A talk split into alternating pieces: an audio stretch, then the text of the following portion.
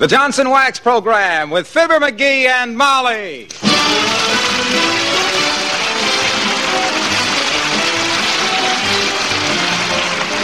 The makers of Johnson's Wax products for home and industry present Fibber McGee and Molly with Bill Thompson, Gale Gordon, Arthur Q. Bryan, and me, Harlow Wilcox. The script is by Don Quinn and Phil Leslie. Music by the King's Men and Billy Mills Orchestra.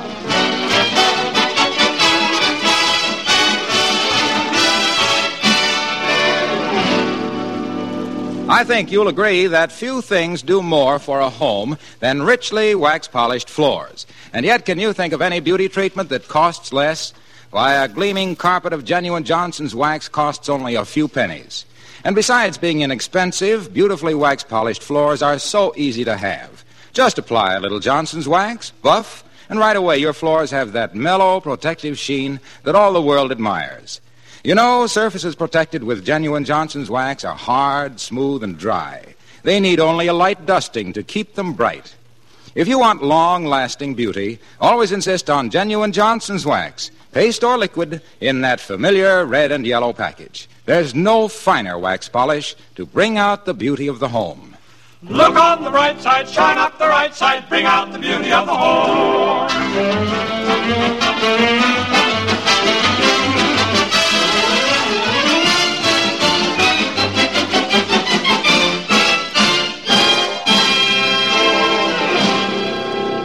When you've been married as long as Mrs. McGee has to Mr. McGee, and he goes around with an expression on his face like butter wouldn't melt in his hot little head, you don't have to shake his coat to know he has something up his sleeve. Well, let's see what it is as we join Fibber McGee and Molly.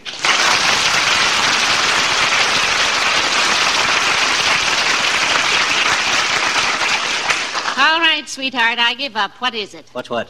Now, don't be coy, dearie. Tell Mother your little secret. Well, I've arranged a little surprise for you, Tootsie. You know what day this is? Yes, but I don't know that it has any special significance. Unless uh, Mr. Vishinsky has sent an orchid to Mr. Winchell. Ah. So you don't know, eh? No? Gee whiz, Molly, have you forgot October 7th, 1917? The day I took you to your first big football game? The one I played in? Oh, for goodness sakes, was that the. Is this the anniversary? Well, heavenly days. You know, I've still got the chrysanthemum you gave me that day. and it's as fresh today as it was then. Well, you hang on to it, kiddo. You can't buy them good paper ones anymore. Boy, what a football game that was. Well, it was very sweet of you to remember the anniversary. But my goodness, you shouldn't have gone and bought me a present. What is it? What'd you buy? Can I see it? Oh, well, it isn't so much exactly a present so much exactly as it is, a, well, a kind of a something for both of us, you might say. Something we need for the home. Well, that takes in plenty of territory. Now, you just relax, Snooky. They're going to deliver it this afternoon. And... Oh, maybe that's the delivery man now. Come in. Nope, that's just the old timer. Hi, old timer. Glad to see you. Hello there, kids. Hello, Mr. Old Timer. We haven't seen you for quite a while. Well, I had to skip town for a while, daughter. The heat was on. Heat was on. You in a jam with the law or something? No, it was just the heat this summer, Johnny. Oh. 99 in the shade, the only place I could get cool was at the movies. Seen so many Donald Ducks, I started to walk with a waddle. so I beat it out of town. Went out west, up in the mountains. Rocky Mountains? You said it, daughter. Ain't seen so many hairpin turns since my bald-headed sister got dressed for the opera. Mighty pretty scenery up in them mountains. Mighty sightly country. So they say, old timer, though I can't take it myself. The air is so much like wine, it gives me the hiccups. Well, it's pretty wonderful. yes, sir. You ever see the sun come up over Lake Louise, creeping across the horizon like a Florida orange, sneaking over the California line? Painting the lake all pink and gold like a Spanish omelet with cranberry sauce? no, we never have. Me neither. I'm a late sleeper myself. Had a job on a ranch out there for a while up near that state park, uh, Yosemite. No, not Yosemite, old timer. That's pronounced Yosemite. What kind of work were you doing? Removing stumps. With a bulldozer? Nope, with dynamite.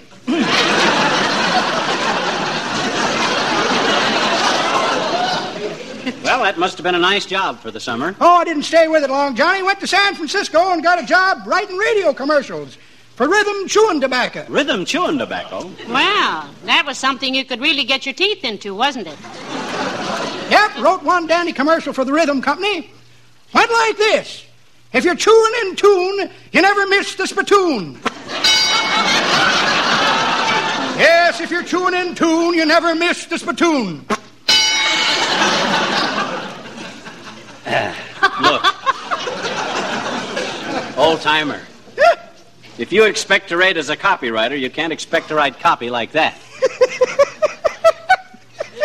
That's pretty good, Johnny. But that ain't the way I heard it. the way I heard it, one feller says to t'other feller, say, he says, I see where Congress may stay in session all winter this year. Is that so? says t'other feller. Lots of work to do? Nope, says the first feller. Scared to go home. well, see you then.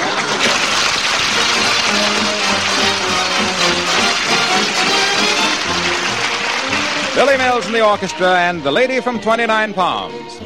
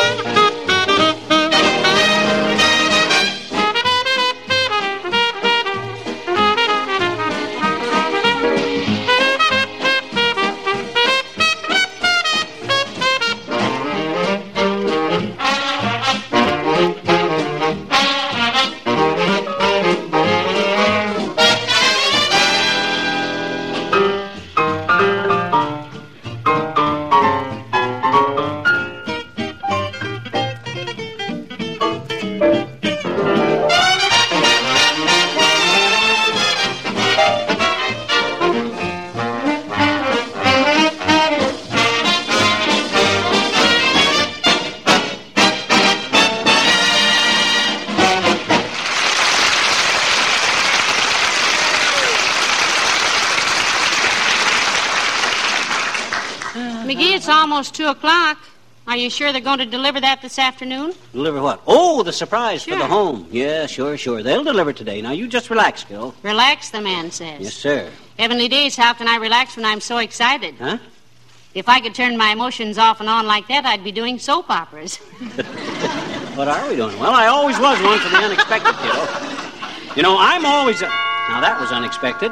Come in, come in. Well, my goodness, Dr. Gamble. Oh, it's so nice to see you, Doctor. Thank you, my dear. It's nice to see you. And good day to you, too, my boy. Hi, body patcher.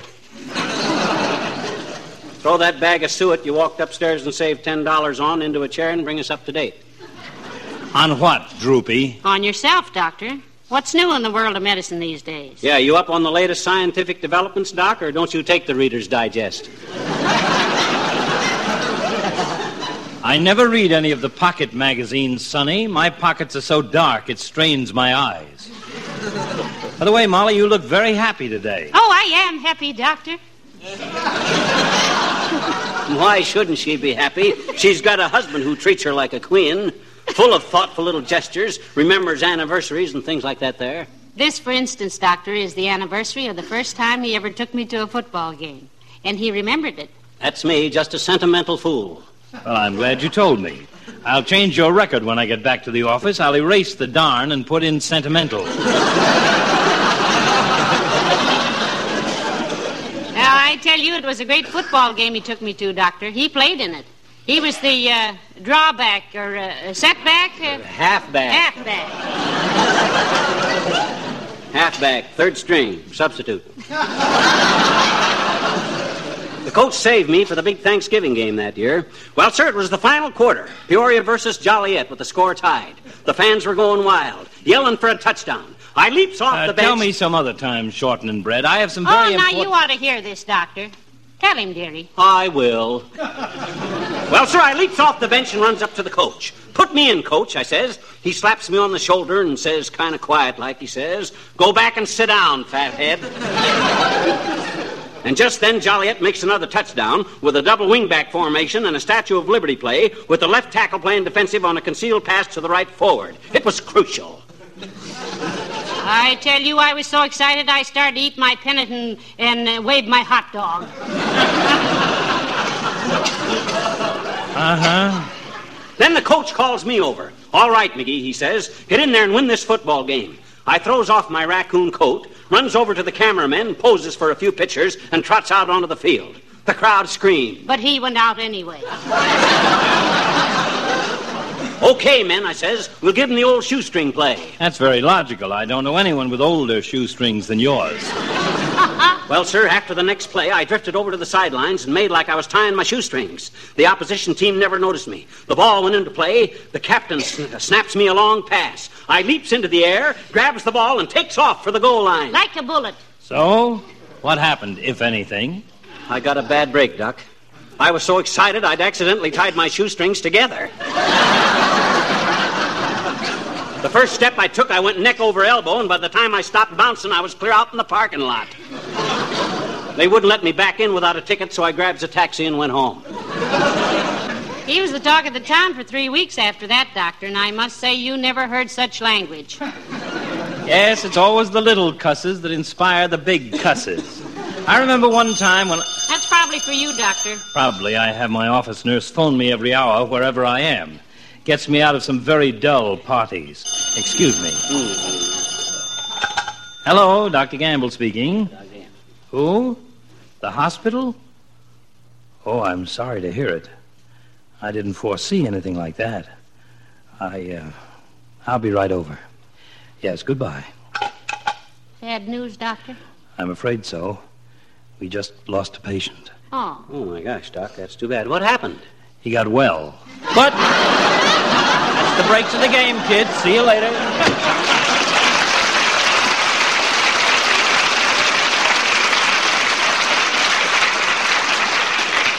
Ah, my, isn't he a sweet old character? He's old and he's a character, but hey, what time is it? About half past. Why? Well, that delivery I was expecting. You, you you're surprised, you know. I was just thinking that. Hello, Molly. Hiya, pal. Hello, Mr. Wilcox. Hi, Junior. Come on in and wish us a happy anniversary. Anniversary? Well, congratulations. How long have you been married? What that got to do with it? I, I thought you said this was your anniversary. Well, it is. Himself here took me to my first football game, October 7th, 1917. Isn't he wonderful?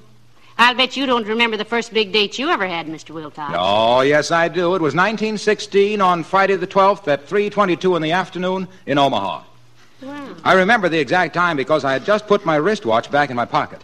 Strap busted? No, but wristwatches were new then for men, and I didn't want Frida to think I was a sissy, even though I was the best wrestler in Benson High School. Who said so? Frida and the other girls. anyway. Anyway, there we were in the parlor dancing to the radio. Eh, now, uh, well, well, wait a minute. They didn't have radios in 1916. No, Frida did. Her father was rich. Oh.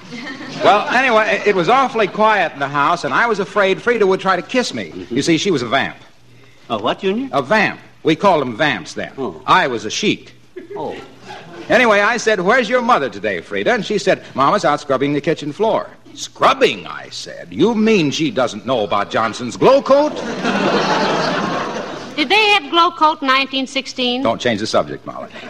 Well, I dropped Frida like a hot potato, and don't think she wasn't. And I. And I dashed out into the kitchen, and there was Frida's mother on her knees scrubbing the linoleum. How horrible. It's the last, last half of the ninth, folks. No scores yet, and the base is loaded. Wilcox on the mound. He's winding up, and here comes the pitch. Well, for 15 minutes, I stood. I stood there telling Frida's mother about Johnson's self polishing Glo-Coat. How it's so easy to use. How you just pour a little out and spread it around, let it dry in 20 minutes or less to a brilliant protective gloss. How it shines as it dries, with no rubbing or buffing. How it brings out the beauty and color of the linoleum and makes spilled things so easy to wipe up. I bet she was really grateful, Mr. Wilcox. Nope, she told me to mind my own business and chased me out of the house.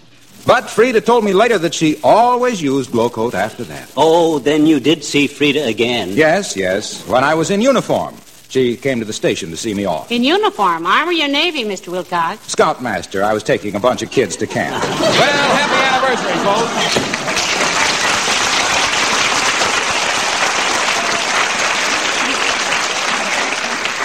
Hey, I got an idea, Molly. While we're waiting for him to deliver that little surprise, why don't we duck downtown to a movie? Well, it seems a little extravagant, but we might as well spend our money while a dollar is still worth 15 cents.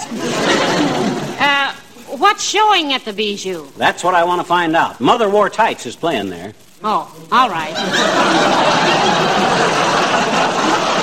I'll be with you just as soon as I put on my face and get my hat. Okay, Tootsie. Ah, there goes a good kid.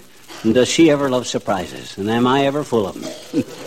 You'd think she'd learn after a while that none of them ever amount to much, but no, she's always Jerry. Come in, come in, come in.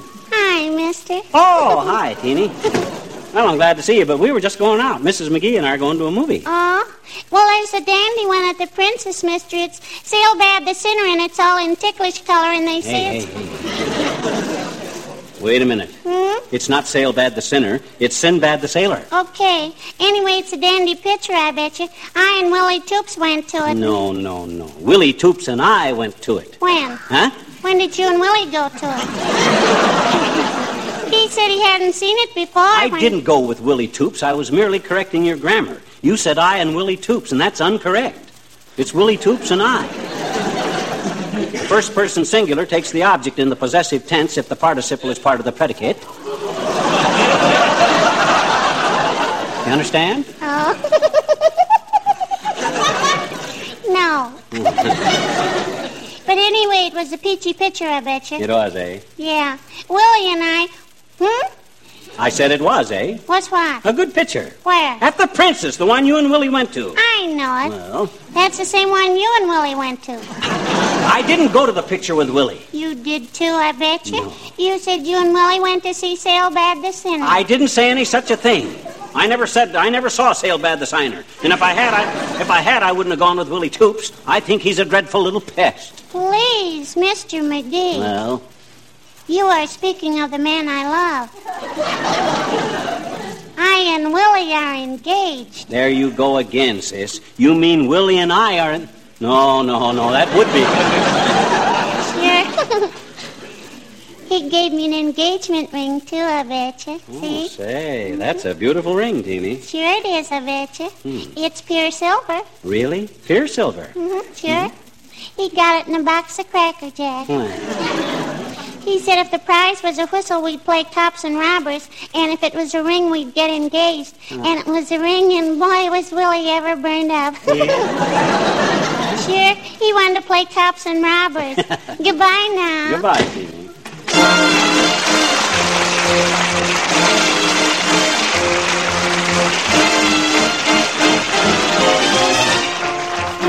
The King's Men and Freedom Train. This song is a train song. It's a song about a train. Not the Atchison Topeka. Not the Chattanooga Choo Choo. Not the train that leaves at midnight for the state of Alabama. This song is a train song where the engineer is Uncle Sam. Here comes that freedom train. You better hurry down. Just like a Paul Revere, it's coming into your hometown. Inside that freedom train, you'll find a precious freight. Those words of liberty, the documents that made us great. You can shout your anger from a steeple. You can shoot the system full of holes. You can always question we the people. You can get your answer at the polls. That's how it's always been, and how it will remain. As long as all of us keep riding on the freedom train, riding on the freedom train.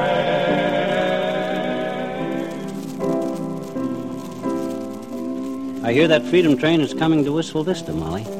That's something I want to see. Oh, me too, McGee. Imagine seeing the original Declaration of Independence and the Constitution and everything. Yeah. It's kind of easy to forget the things that made this a great country and sort of take things for granted. Oh, isn't the Freedom Train a wonderful name for it? Yeah.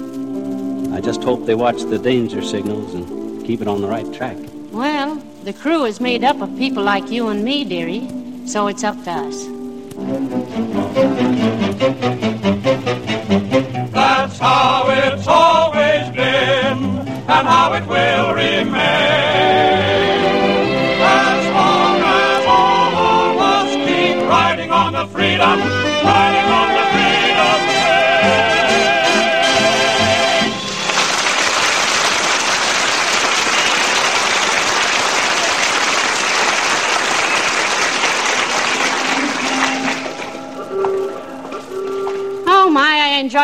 Picture, McGee, that crossfire.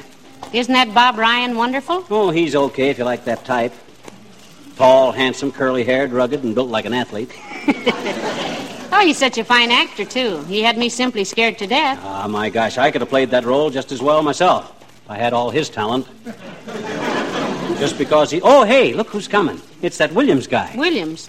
Yeah. Oh, the man Dr. Gamble introduced us to in the bank. Yeah. I thought he was a very pleasant. Ah, good day, Mr. Williams. What? Oh. Oh, how do you do, Mrs. McCabe? McGee is the name, Williams. Remember? We met you in the bank with Doc Gamble the other day. Oh. Oh, yes, yes, McGee. Lovely day, isn't it? Yeah. Except that it's a little cool. Although at this time of year, I suppose we must expect a little cool weather. Except that we sometimes get quite a hot spell during our Indian summer. Oh, pardon me for mentioning Indian summer. I didn't intend to inject a racial note into the discussion. Well, that's quite all right, Mr. Williams. We're not Indians. no. Not American Indians, anyway. I'm more of an East Indian. Spent several years in Indochina. Used to travel through the jungle barefooted buying lumber. Bought a lot of teak wood from a Chinese fellow named Chan. The natives all called me the barefoot boy with teak of Chan.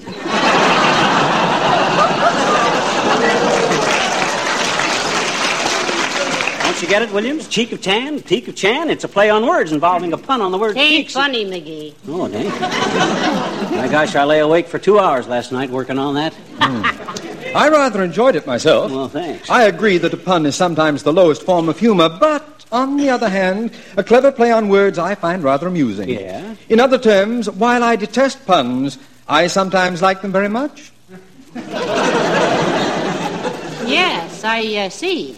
You live in Wistful Vista, Mr. Williams? Yes, yes, I do, Mrs. McGee. That is, I say I do, although to be strictly truthful, I live just outside of town.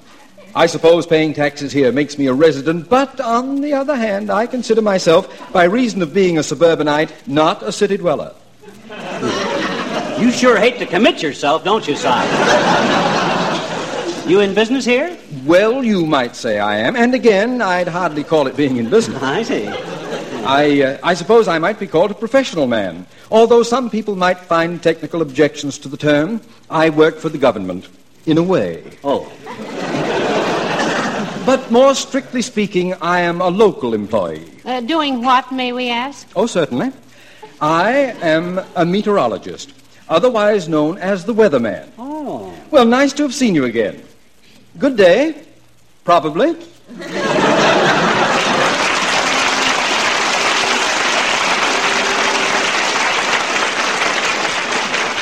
So he's the weatherman. No wonder he won't give you a positive tr- statement. Well, I suppose he can't help. Oh, look, McGee, we're almost home. Why don't you uh, tell me what my surprise is? Now, you know I've been very patient And about spoil the whole build-up? Nothing doing, Snooky. Besides, it it isn't too exciting. Just a little something I planned on doing for a long time. Oh, hey, there's Wally Wimple. Hi, Wimple, man. Hello there, Mr. Wimple.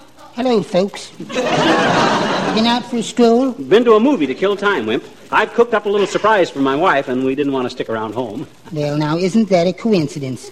I've cooked up a little surprise for Sweetie Face, too. Yeah? That's my big old wife. you know. Yes, we know. What you got planned, Wimp? Something romantic? well, I, I'd hardly say that, Mr. McGee.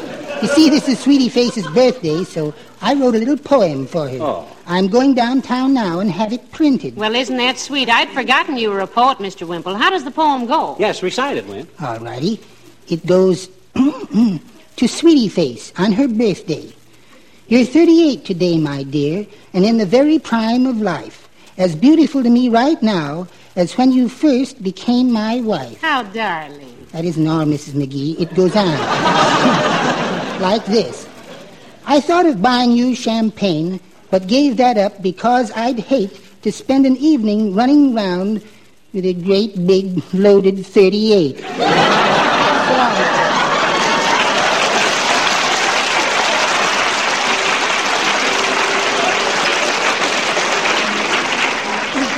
Ah, great little couple, him and Sweetie Face. Well, come on, kiddo. Let's, let's go this way. Well, why, McGee? Why must we go around through the alley? Well, the delivery men may be in the driveway, and I don't want you to see the surprise till it's all set. yes, see? but I don't know Oh, why. look. There's a delivery truck in the driveway right now. My gosh, I timed this just about perfect. Come on, baby. Uh, But, dearie, that's a coal truck. That wouldn't be what. McGee, what on earth are you. That's the surprise, kiddo. Enough coal to last all winter. And I remembered to order it before we even needed it. Pretty thoughtful, eh? Remember how I forgot to order coal last year and we almost froze to death?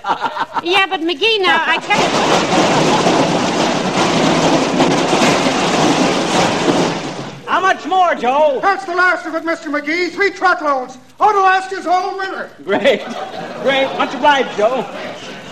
Well, how's about it, Molly? Pretty swell idea, huh? Uh, yes, uh, but I. Uh, well, if I'd only known what you. Oh, dear. Hey, now, you're not disappointed, are you? Gee whiz, I said it wasn't much, but we needed it. No, no, dearie, I'm not disappointed Oh, about that. It's only that, well, I had a little surprise for you, too, and now I can't show it to you. You did? You, you can't? Well, Why not? What was it? Well, I know how you hate to shovel coal and fire the furnace. Uh-huh. uh, so while you were fishing last week, I. Well, I, I had a man come and change the furnace over to an oil burner. You did? I'll show it to you next spring. It's buried under the coal now.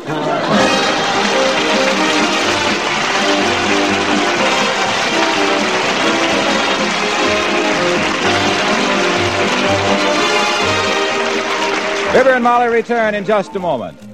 Tell me, have you noticed that the Johnson's Glo-Coat you've been buying lately gives your kitchen linoleum an unusually bright shine? Well, now, you're not just imagining things. Fact is, the Glo-Coat on your dealer's shelf today gives you nearly twice as much shine as before. And that means nearly twice the shine for all linoleum and other floors in your home. You'll say you've never seen your kitchen floor so bright, its colors so fresh and gay. Of course, Johnson's self-polishing Glo-Coat is as easy as ever to use. Still no rubbing or buffing. And you still get that wonderful wax protection.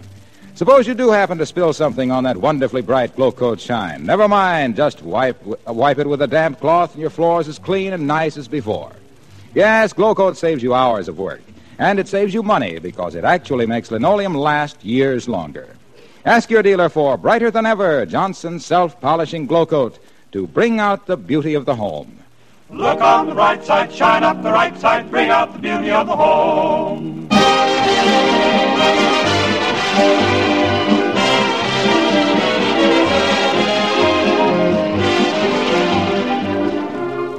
Ladies and gentlemen, it's nice to be back on NBC for Johnson's Wax for another season, and we hope you all enjoyed Fred Waring's wonderful music this summer. We certainly did. You know, Fred's on a different night now, McGee, with a new show.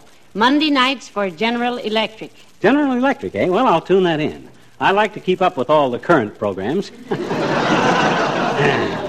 Didn't you hear me, Molly? I says I like to Yeah, I heard you, dearie. Mm-hmm. I'm afraid I'm not the only one. Oh, oh, you mean they... Oh, good night. Good night, all.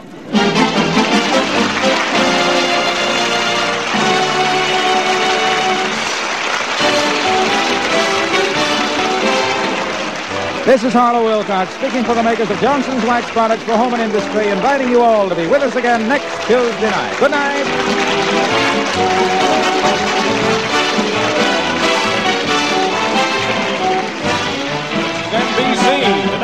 Broadcasting company.